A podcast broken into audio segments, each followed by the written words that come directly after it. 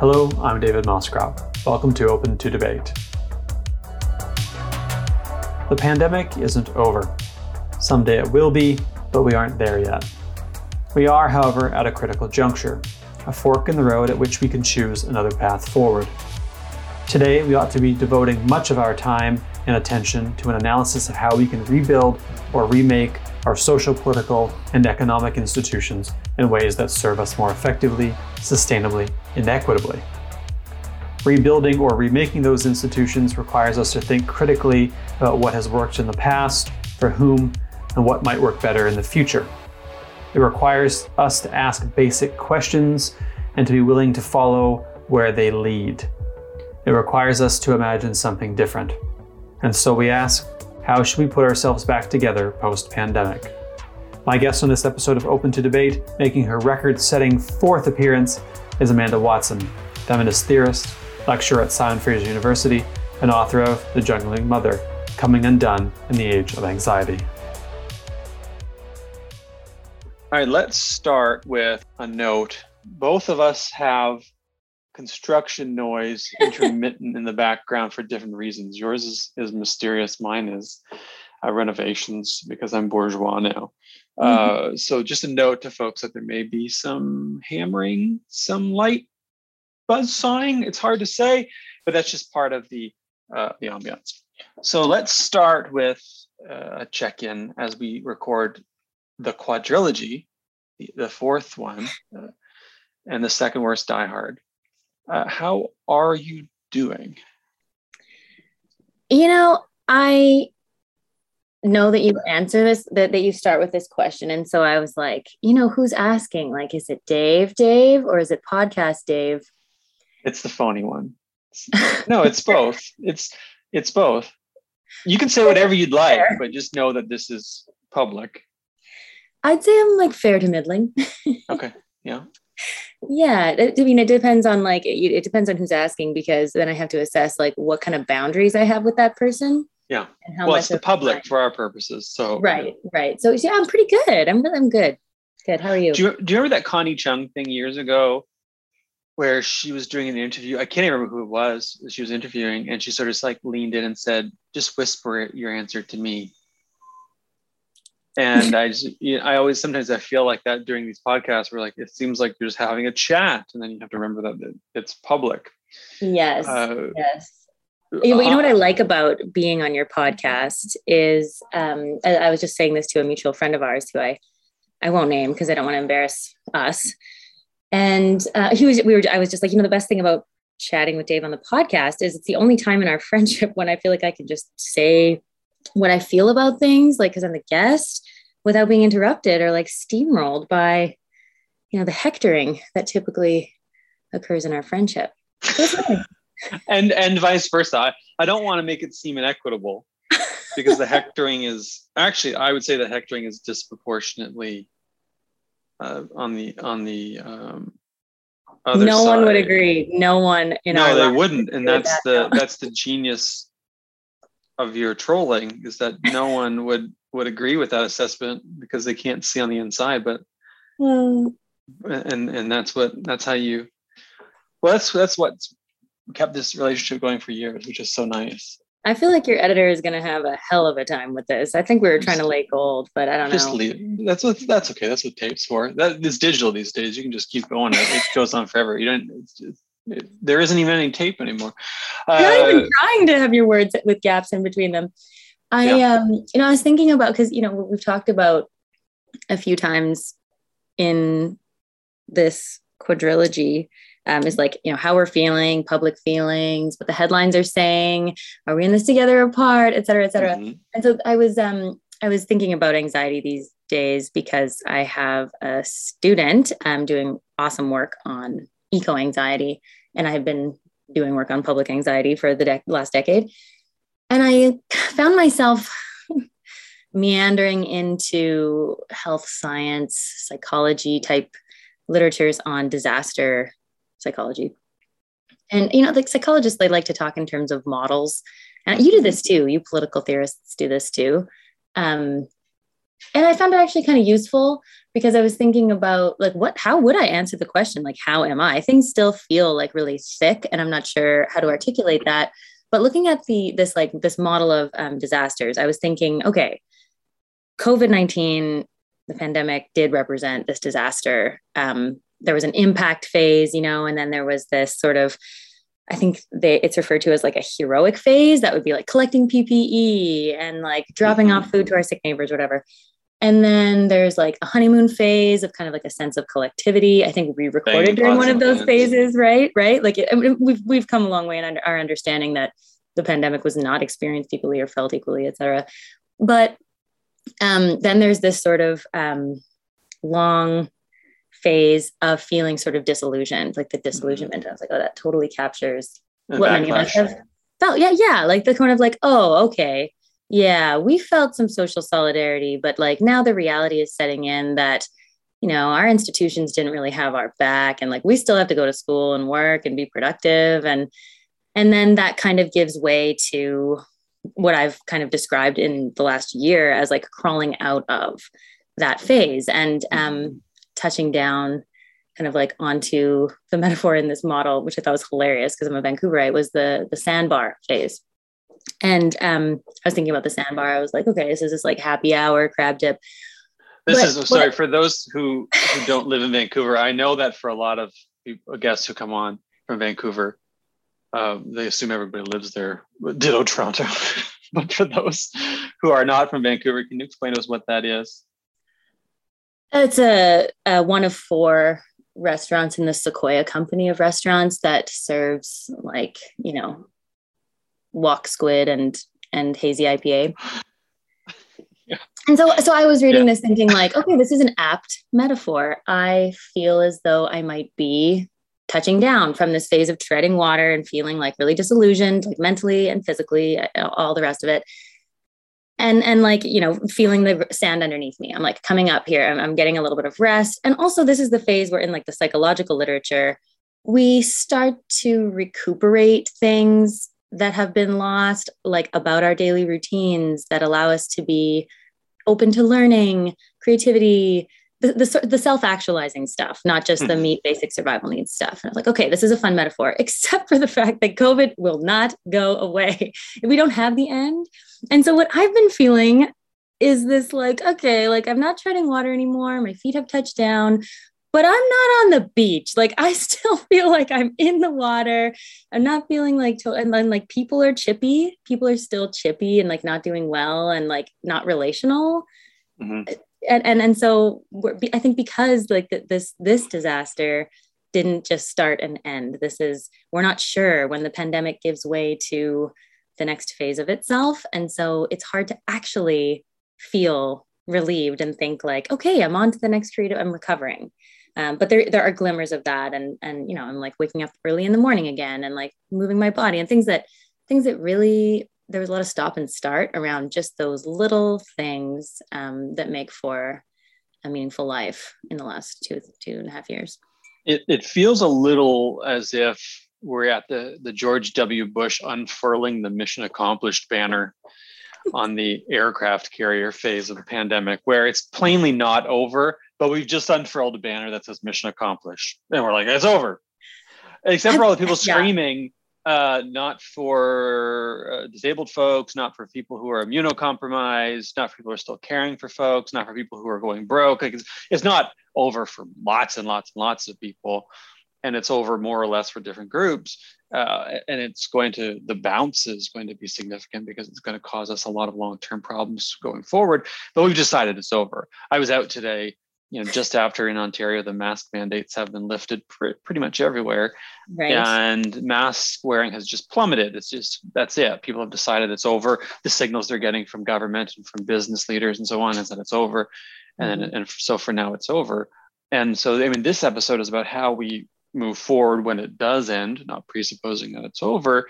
And what's funny is that we've opened this i think in a perfect way which is saying uh, we don't know if this is over or when it's going to be over, even though, you know, we're just stuck in this limbo. Let's say we've got to start thinking about what we do when we move forward, as we have been in some ways. It's going to end more or less at some point. right? The COVID will become endemic, whatever. Uh, that's going to be significant. We're going to deal with that. But we're going to be talking about a sort of post pandemic world, whatever that means. Uh, I, I want to start with institutionally what you think that ought to look like now that we've hit this critical juncture where we can perhaps talk about doing things differently? Yeah so so part of part of what what where i'm struggling with like not calling this post pandemic is like if, if you've got an equity lens and the way you do you know the way you just mentioned like all the folks who are still struggling grieving you know the loss of relatives pandemic related or not you know just um, people in various states of personal disaster related to the pandemic the events have been so chronic right? And like staggered and then repeated and this like end remains unknown. But certainly the messages from public health like in ontario but i think like you know in, in many places around the world are that we're coming to a close. In my life because i've been on the caregiving side of the pandemic experience it really has felt over because now i just get an email notification that my kid was exposed to covid in the same breath that so last yeah, last week I got three email notifications for the same child. I just put a swear word in front of the child, but it's not the child's fault. But I got a hand foot mouth exposure, a COVID exposure, and a chicken pox exposure. Different emails, oh same week, same child. But I didn't it didn't faze me because I was like, oh yeah, this is back to normal now. Because it didn't mean that just because there were these three exposure events, I was going to change my behavior whatsoever. And it and that is privilege, right? Like I'm I'm um, not thinking about severely immunocompromised relatives or my own children, you know, encountering these kinds of viruses the way families with different abilities always have to do. But certainly, like, and I still do have a child who's unvaccinated. Certainly, that daily life has signaled to me that it's over. Um, for, for better or for worse. And so it has, its impact has certainly lessened in I think our in our daily lives. And we might get sick and get very sick, um, but our responses aren't um, expected to change to those kinds yeah. of notifications. And that's just huge in terms of my labor, stress, yeah, the emotional capacity or the lack thereof that um, I struggled with as a parent of young unvaccinated kids throughout the pandemic. Mm-hmm. So, I mean, the, one of the changes is that we may start to assess risk differently. I wonder, like, I wonder if we're going to be like, hey, guess what, guys? Everyone's dying in car accidents. Like, are we finally going to get there? No. or toxic drug supply or whatever. You know, I, I, I no, we're, we're, we're quite like, bad at, we're, we're quite bad at, uh, at assessing these, these causes, right? And, you know, we talk about uh, these risks and yet uh, you know when you really drill down i, I want to let's let's look at this very briefly with with the lens of the of the drug poisoning crisis mm-hmm. i advocate for uh, drug decriminalization with an eye towards legalization safe supply mm-hmm. uh, safe consumption sites and people say so well you know uh, this is a real threat to the community and et cetera et cetera et cetera and drugs are dangerous I'm like, well, they're dangerous because we don't we make them more dangerous than they need to be. We don't seem to worry so much about things like alcohol, tobacco, or cheeseburgers. Right. But how many people did cheeseburgers kill? An awful lot. yeah, I mean, uh, both directly and indirectly, right? Uh, you know, indirectly through the the effect that the consumption of beef has on the planet, directly through the the, the effect that beef has on the body we know about alcohol, we know about tobacco, we know about cars, but you know, we don't do moral panic around these things. Not really. Uh, I, am glad you brought that up. Like I, it the because I'm thinking about you know, okay, institutions slow to change, but if we're like part of this Build Back Better agenda, what can we daydream about that goes beyond how to tweak our legislative landscape or you know pass minor policy changes like we've, we've been given this opportunity, I think, to think about how, as humans, we move through our busy lives thinking the future is going to impress itself upon us, you know. And um, we saw a lot of our institutions pivot a little bit mm-hmm. um, in, in the face of this disaster and I, I, mean i'm not i mean i'm cynical so like i i like to see headlines like work has changed forever um, although i don't believe it i i, I want to ask the question okay like for whom has work changed and mm-hmm. what are mm-hmm. the conditions you show me the conditions of work that have changed and the real question that i have now is about our capacity to daydream when we've been so conditioned to think about ourselves as performance outcome result driven bots. Like I, I i was just listening to this podcast by um someone i i will not name them because i might insult the podcast in a second. Um they were european they were talking about you know like why don't we work less? I was like yes can we just like work less? Can this just become a thing that we don't have to like make a big deal of? Like everybody knows we all want to work less.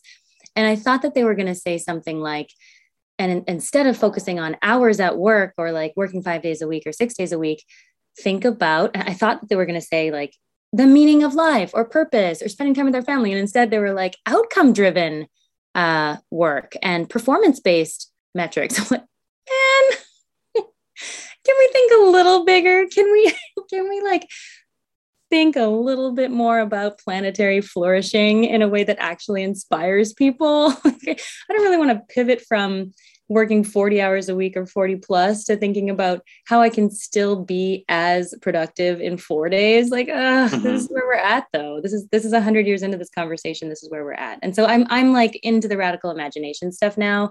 I'll get to the institutional stuff, but like, can we can we have a moment of daydream? Can we teach ourselves in times of uncertainty to have this like prefigurative kind of activity around um, being radical. I'm just so bored of this. I'm so bored of how we talk about work and like, you know, what we're trying to do here on this planet. Uh, you know, I want to stay on this because when I was thinking of this episode, uh, I was thinking about institutional changes, legislative changes, uh, you know, adopting policies that we already broadly talk about and think about. But this imagination point is, I think, important.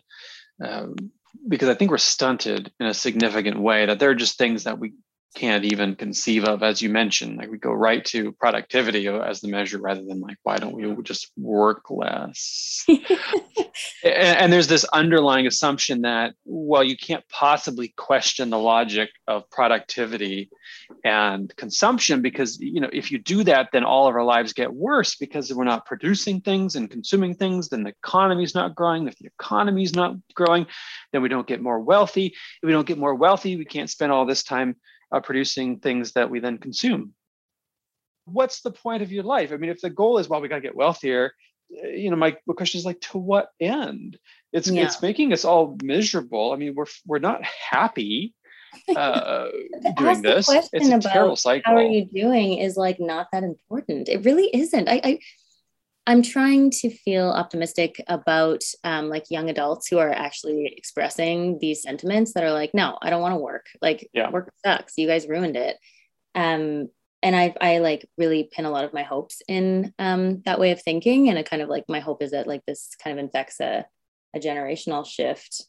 Um, but I was just talking to my grandmother. I had this wonderful little micro vacation in the Kootenays this weekend, taking my grandmother up to our family cabin and I said something about the four day work week. She said, "Oh, like my friend heard you on the radio, um, and she said you you think we should work less." And I was like, "Yeah." Um, she was like, "Well, how would we get everything done? You know, some things need to get done." And then the, the next thing she said was, "I mean, surely you could do what you do in four days." I was like, wow. Like I didn't, like I didn't know what either of those things meant, but I did take them to mean that there's like a failure of imagination you know like there's a some things need to get done like what does that even mean? And but that but it, we see that sentiment echoed in you know scholarship on workplaces and organizations in the white papers of these big you know four day work week pot, like pilots. It, it really um, makes me think that the work that is going to drive us is that I mean, honestly, the humanities and like social science approaches to thinking about, I don't know, culture and um, and and just living well together. That's not going to come from uh, the this kind of uh, focus on on the conditions of work. I don't know. I'm maybe I, I feel like I, I feel like I'm I just like had an edible, but I promise I didn't. Um, I've got this. That's allowed. I don't. yeah, no, I, have got this care. New, I mean, maybe I should have it, and then actually be like make me more visionary. But I've got this new project where I've been doing focus groups with young people. I called it the Imagine Kin Project. And they talk about how they imagine their future relations. So that's sort of the lens. But we do these kinds of like collective daydreaming activities where it's like, where are you in five years? Where are you in 10 years? What are you doing? Who's there? And for some, the, the findings have been a little bit surprising to me. For some, they simply cannot engage in this activity. It feels overwhelming and it feels and they go right to you know their immediate needs are not met in the present. And so it's really difficult to say like yeah i live in this kind of place because you know they're housing insecure in the in the present. But a couple of them articulated like you know i don't know where i am but i like i step off my front porch and i feel the grass under my feet. And like someone else was like i'm on a ranch of a dozen golden retrievers and there's these like unintelligent yellow dogs running around and i yeah i think that this um kind of brave exercise is needed in order to then have people drill down and say how do we how do we reform our institutions? What mm-hmm. do we want to recuperate? What is clearly inequitable and not working well? Policy still matters. I'm horrified by roe v. Wade. You know there are real things that we can do but um, we're, we're, we're limited in our scope in terms of our daydreaming I mean, that's such a good point. And, and again, I, I think it's because we truly have been socialized to believe a very particular narrative about liberalism, about capitalism, and what a what a life looks like, uh, and, and what we owe each other. And it seems to be, well, we owe each other our productivity so that we can all consume more. And I go back to the point is I, I mean, I challenge myself on this all the time, and I would challenge others on it too. I mean, what makes you happy? What what do you think makes you happy? What actually makes you happy? Uh, because I know for a fact that the, the silliest little things uh, make me happy and they have very little to do with productivity. Um, you know, it's all, or, yeah. or, or, consumption. It's more just sort of like sitting around with, with friends, uh, you know, goofing off, wasting your time doing kind of nothing at all. Um, yeah, some of that, of course, is bound up in the production of certain goods and services. I'm not saying that, you know, we don't need goods and services. I happen to love spending my time. That You're going to say know, spending money. I was going to be like, yep. uh, well, I mean, in part because, um, you, you, know, we're conditioned to do it. But, but I mean, again, imagine, let, let's do this. Imagine we say, okay, well, we've decided after COVID that work sucks and we, we're just not going to take it anymore. We're all going to reduce what we do. And we're actually going to say that we want to actually consume less and produce less because we just don't think this is a good way to live. And by the way, it's terrible for the planet. Mm-hmm. Uh, what follows from that, uh, both in terms of, of what life looks like, but also in terms of what the policy looks like? Is well, it, you know, is it UBI? Is right. it, uh, you know, four day work weeks for those who can do it? Of course, that's not everybody. Uh, what, what, where do we cash that out? I'm not sure if it's if it's not everybody. Like we when we think about four day work weeks in companies and countries that um, have already done this, right? That are already doing this. It's typically those kind of like white collar jobs or tech or like all online retailers where they can cut some Zoom meetings and mm-hmm. and their time and you know work 32 hours. And then you think about the ones who can't, and that might be frontline workers, right? Like places that need to remain open, businesses.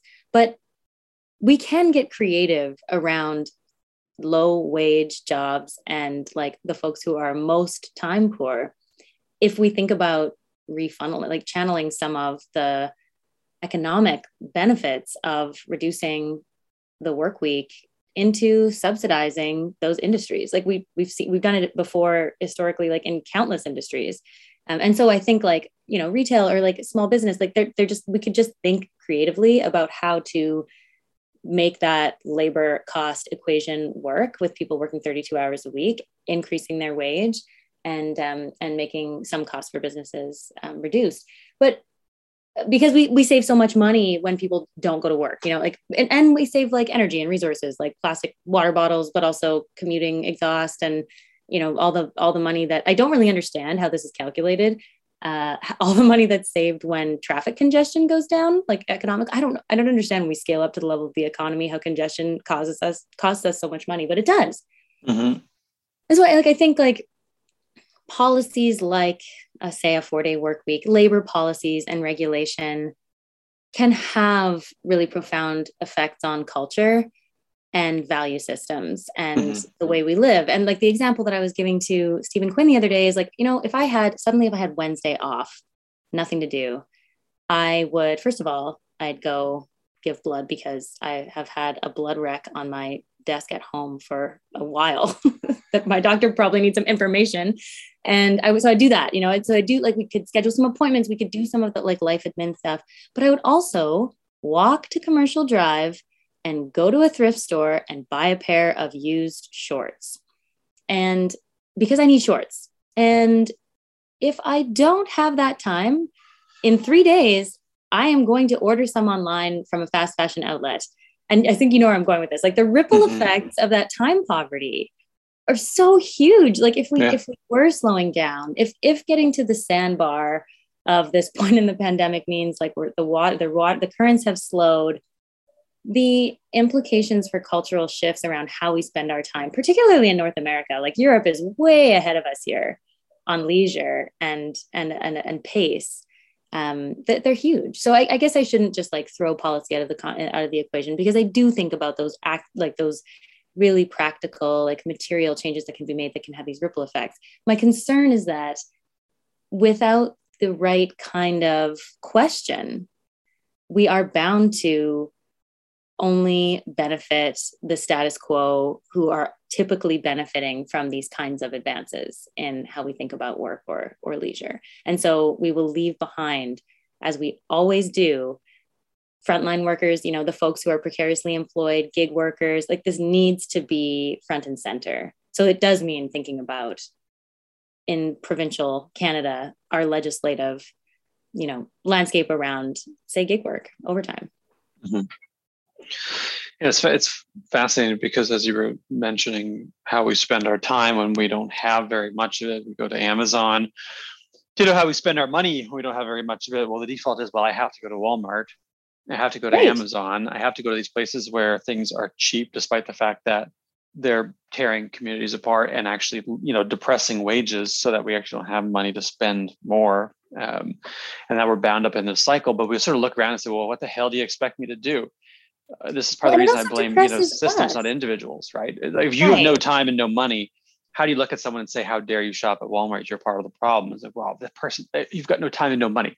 What are you going to do, right? And we're all bound up in this. There's there's nowhere to hide. There's no one who isn't um, who isn't culpable. I think a little bit of of the good place, which I uh, I think as the show got this exactly right. And this is a spoiler alert, so I'm giving everybody ten seconds to mute um, even though it's been out for a long time. But you know, the joke of the good place is that turns out nobody can get into the good place because everything that you do in a, the contemporary world is so bound up with bad that you simply can't garner the points you need to qualify to the good for the good place. So everybody goes to hell. Everybody oh goes God. to the bad place. uh, don't worry, they they sort of fix it, but sort of.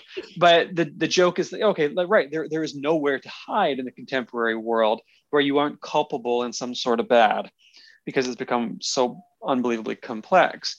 Um, right.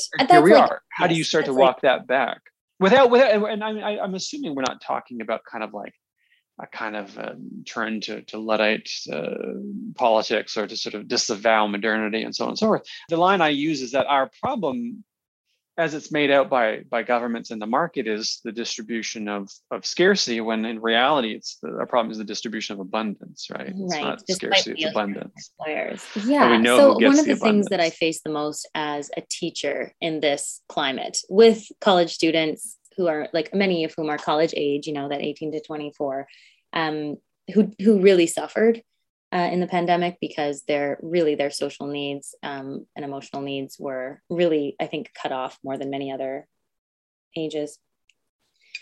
They are suffering with the cognitive dissonance of like behaving in ways that they need to because they are financially restricted and the and like a value system that's really um beautiful around around land and and um and climate and like more than human ways of thinking about planetary justice interspecies relationships and i've seen this increase like this this was not as um, front and center in conversations about capitalism and work and like living living a good life um, when I started teaching a decade ago. And so these students are like they they it, it pains them that they that they they can't um, get out of they can't get to the good place you know even though they they are they're so ambitious.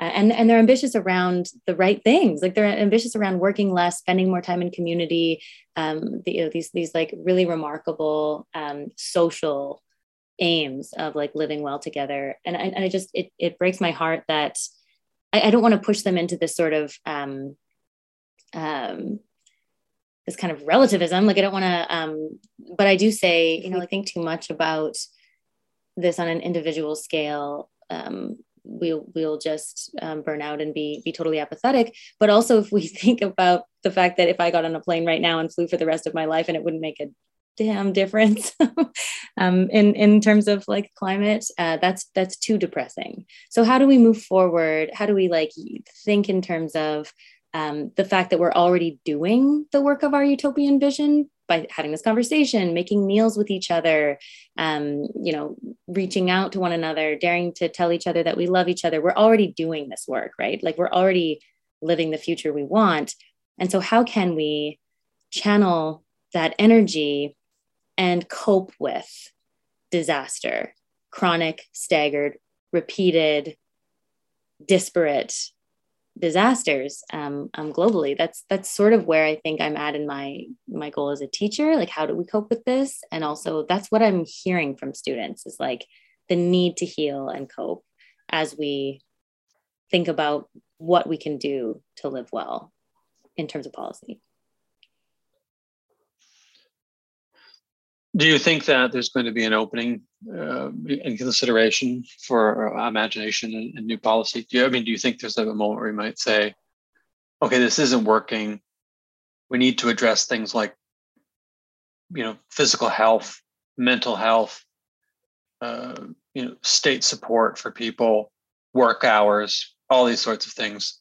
Or do you think we're going to eventually say, well, um, it's easier to just sort of keep doing what we do, but but have some means tested programs here and there because what else are you going to do? Because I don't really see anybody in the political space out there doing the maybe imaginative work. Um, yeah, I don't see anybody agitating for those big change.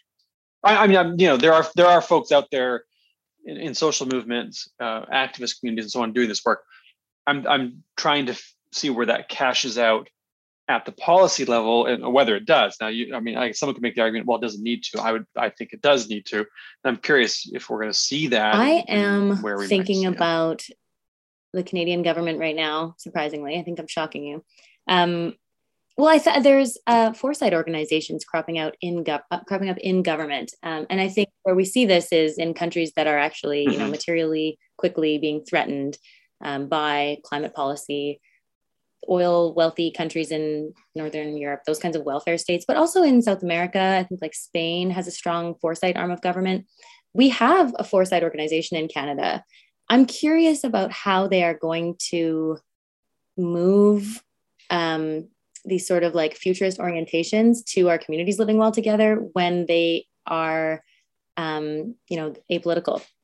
Because certainly articulating demographic changes and how we might think about like housing and how families should live together is all about values whether we think it's evidence-based or not right? It's it's um it's really politicized. But they mm-hmm. the foresight organization in canada just had their futures week conference in the last two weeks on issues like um you know reproductive justice uh, demographic shifts um you know our, our use of fossil fuels. And so I I suspect that this is not limited to the social movement space, um, but that the political um, is not is going to move last.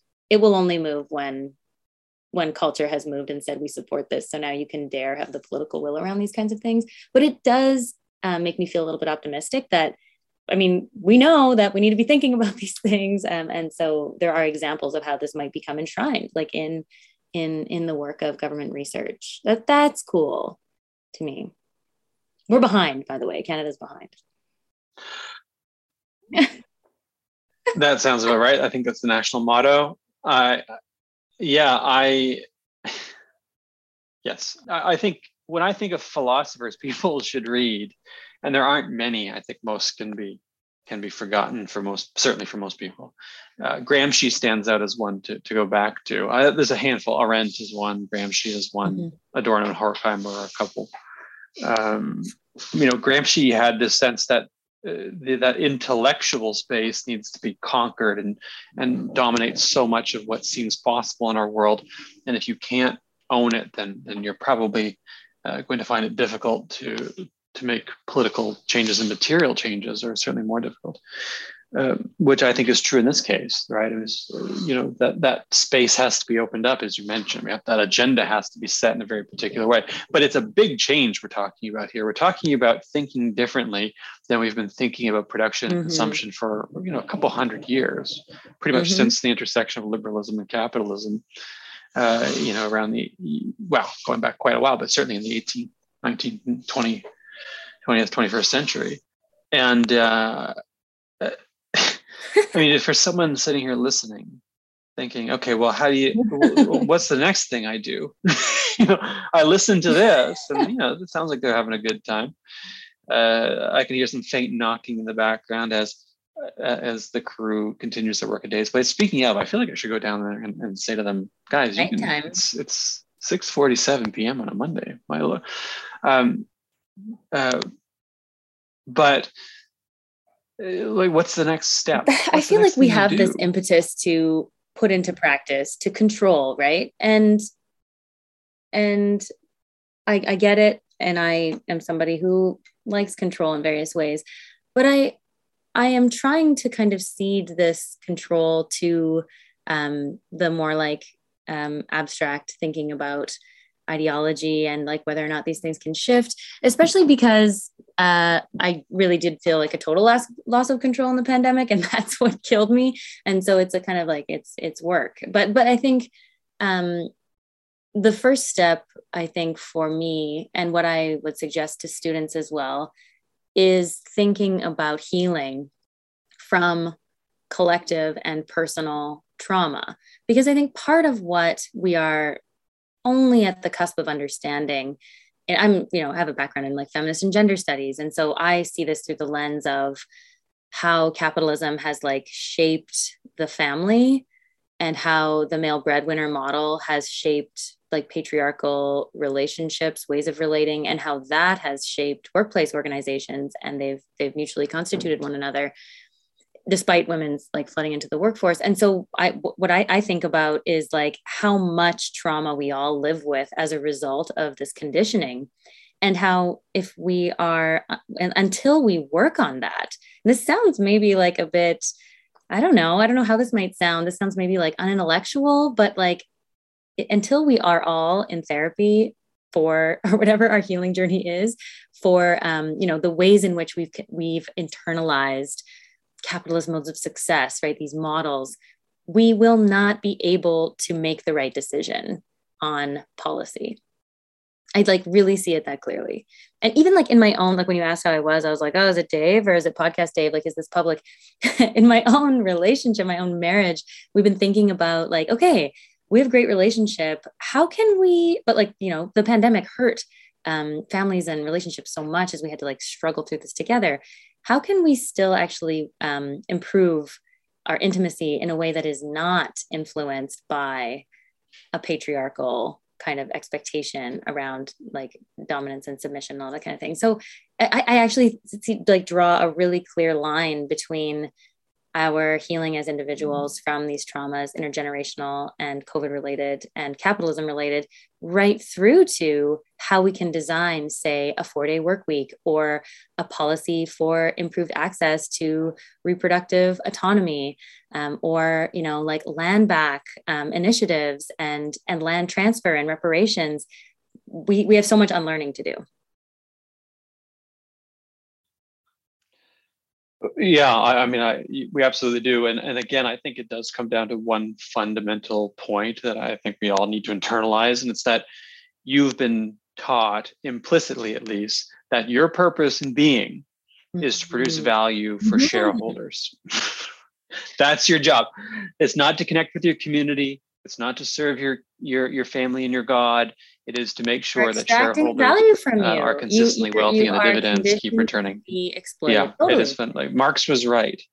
I mean, whatever you whatever people think about uh, uh, about Marx, he was fundamentally correct about that one point. Is that we have have fundamentally become units of production, and that production is used to extract value, and that value is used to enrich um, capitalists, who then repeat the cycle and destroy the planet in the process. And that's what we're meant to do. And, and I think the, your point about unlearning is so important because we have to sort of say, like, no, no, we need to go fundamentally to the question of why are you here? What is your purpose? What do you want to do with the years you have, the indeterminate years you have on this earth? What is it that you want to do? Uh, you're going to be constrained immediately by all kinds of things. But I'm like to go back to your your original point at the, at the outset of the episode. Imagine what different would look like. What would that be? And then how can you work towards that both individually in your life, day to day, and, and structurally, so that we can all do it. For me, it would be you know doing work I enjoy or can mm-hmm. at least tolerate to the extent that I have to, and then spending time with with people well, I like sitting around shooting the shit. Said a lot about how work is important, right? Like it's not that it's not that like if you know without work there is no leisure yeah. and um what what i've found um like I, yeah. I, I completely agree what i what i have found challenging in my own kind of like unlearning journey is like as someone who has played by the rules and who for whom like doors have opened because I've learned the rules, you know, especially like academic ones, show up on time, like everything from like truancy the more the morality of showing up on time to handing in your assignments on time you know it's been tough for me as a teacher to truly unfold all of the ways in which i run a capitalist classroom. And and like my expectations of students are so and you know my, my opinions of them my my biases are so this is this is a lifetime of, of unlearning. I, I feel like every um, day, like every lecture, I I need to pay attention to those knee jerk reactions that I'm having around student behavior because they signal to me the ways in which I'm so conditioned in this way. Like I know we've gotten like really abstract, but mm-hmm.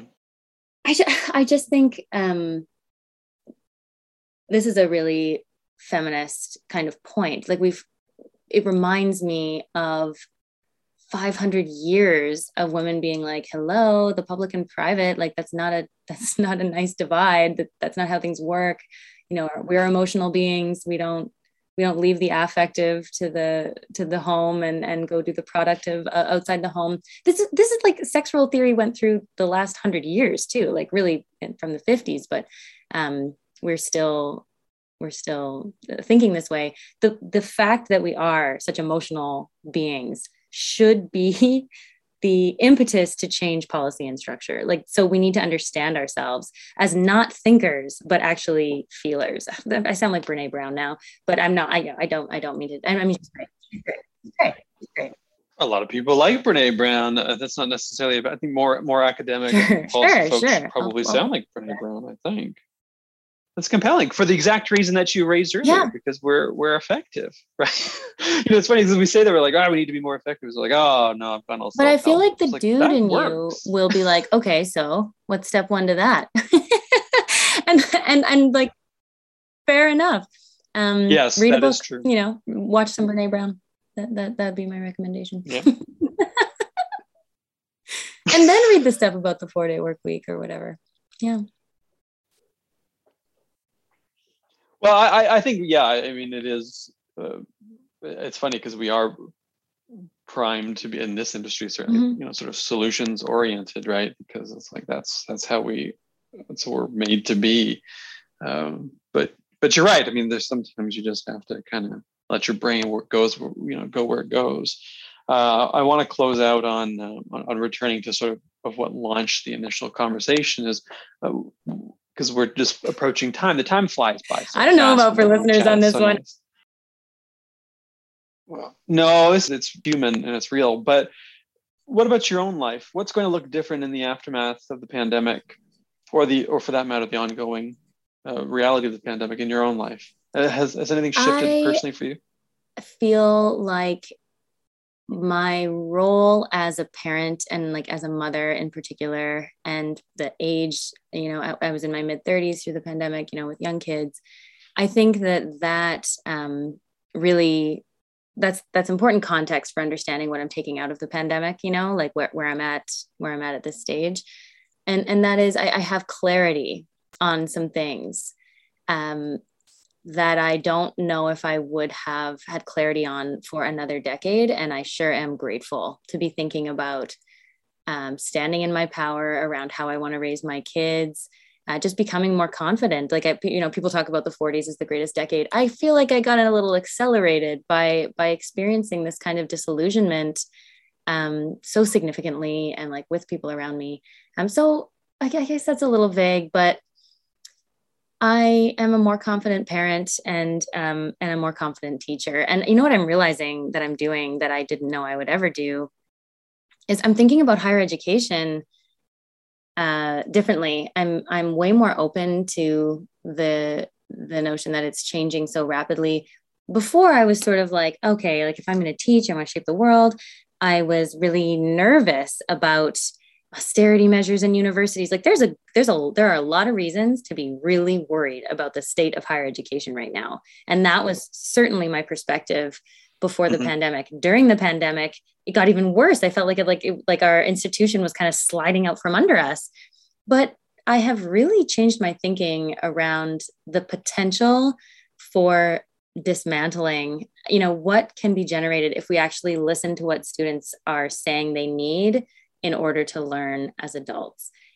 I don't want to become cynical and think about this like business model transactional relationship between professor and student that feels like we're running a kind of a company. I actually want to see students where they're at as full humans who are emotional and who are saying i work too much. I can't do this. I can't do your liberal arts model that you think is mm-hmm. the best for me. I get it. I can't do it. And I'm, I'm feeling just less cynical about that and more optimistic and more creative about what I can do to shape students' learning, um, even if I'm getting swept up in the sort of like marketized um, university experience. Okay. I want to keep going, but we have to.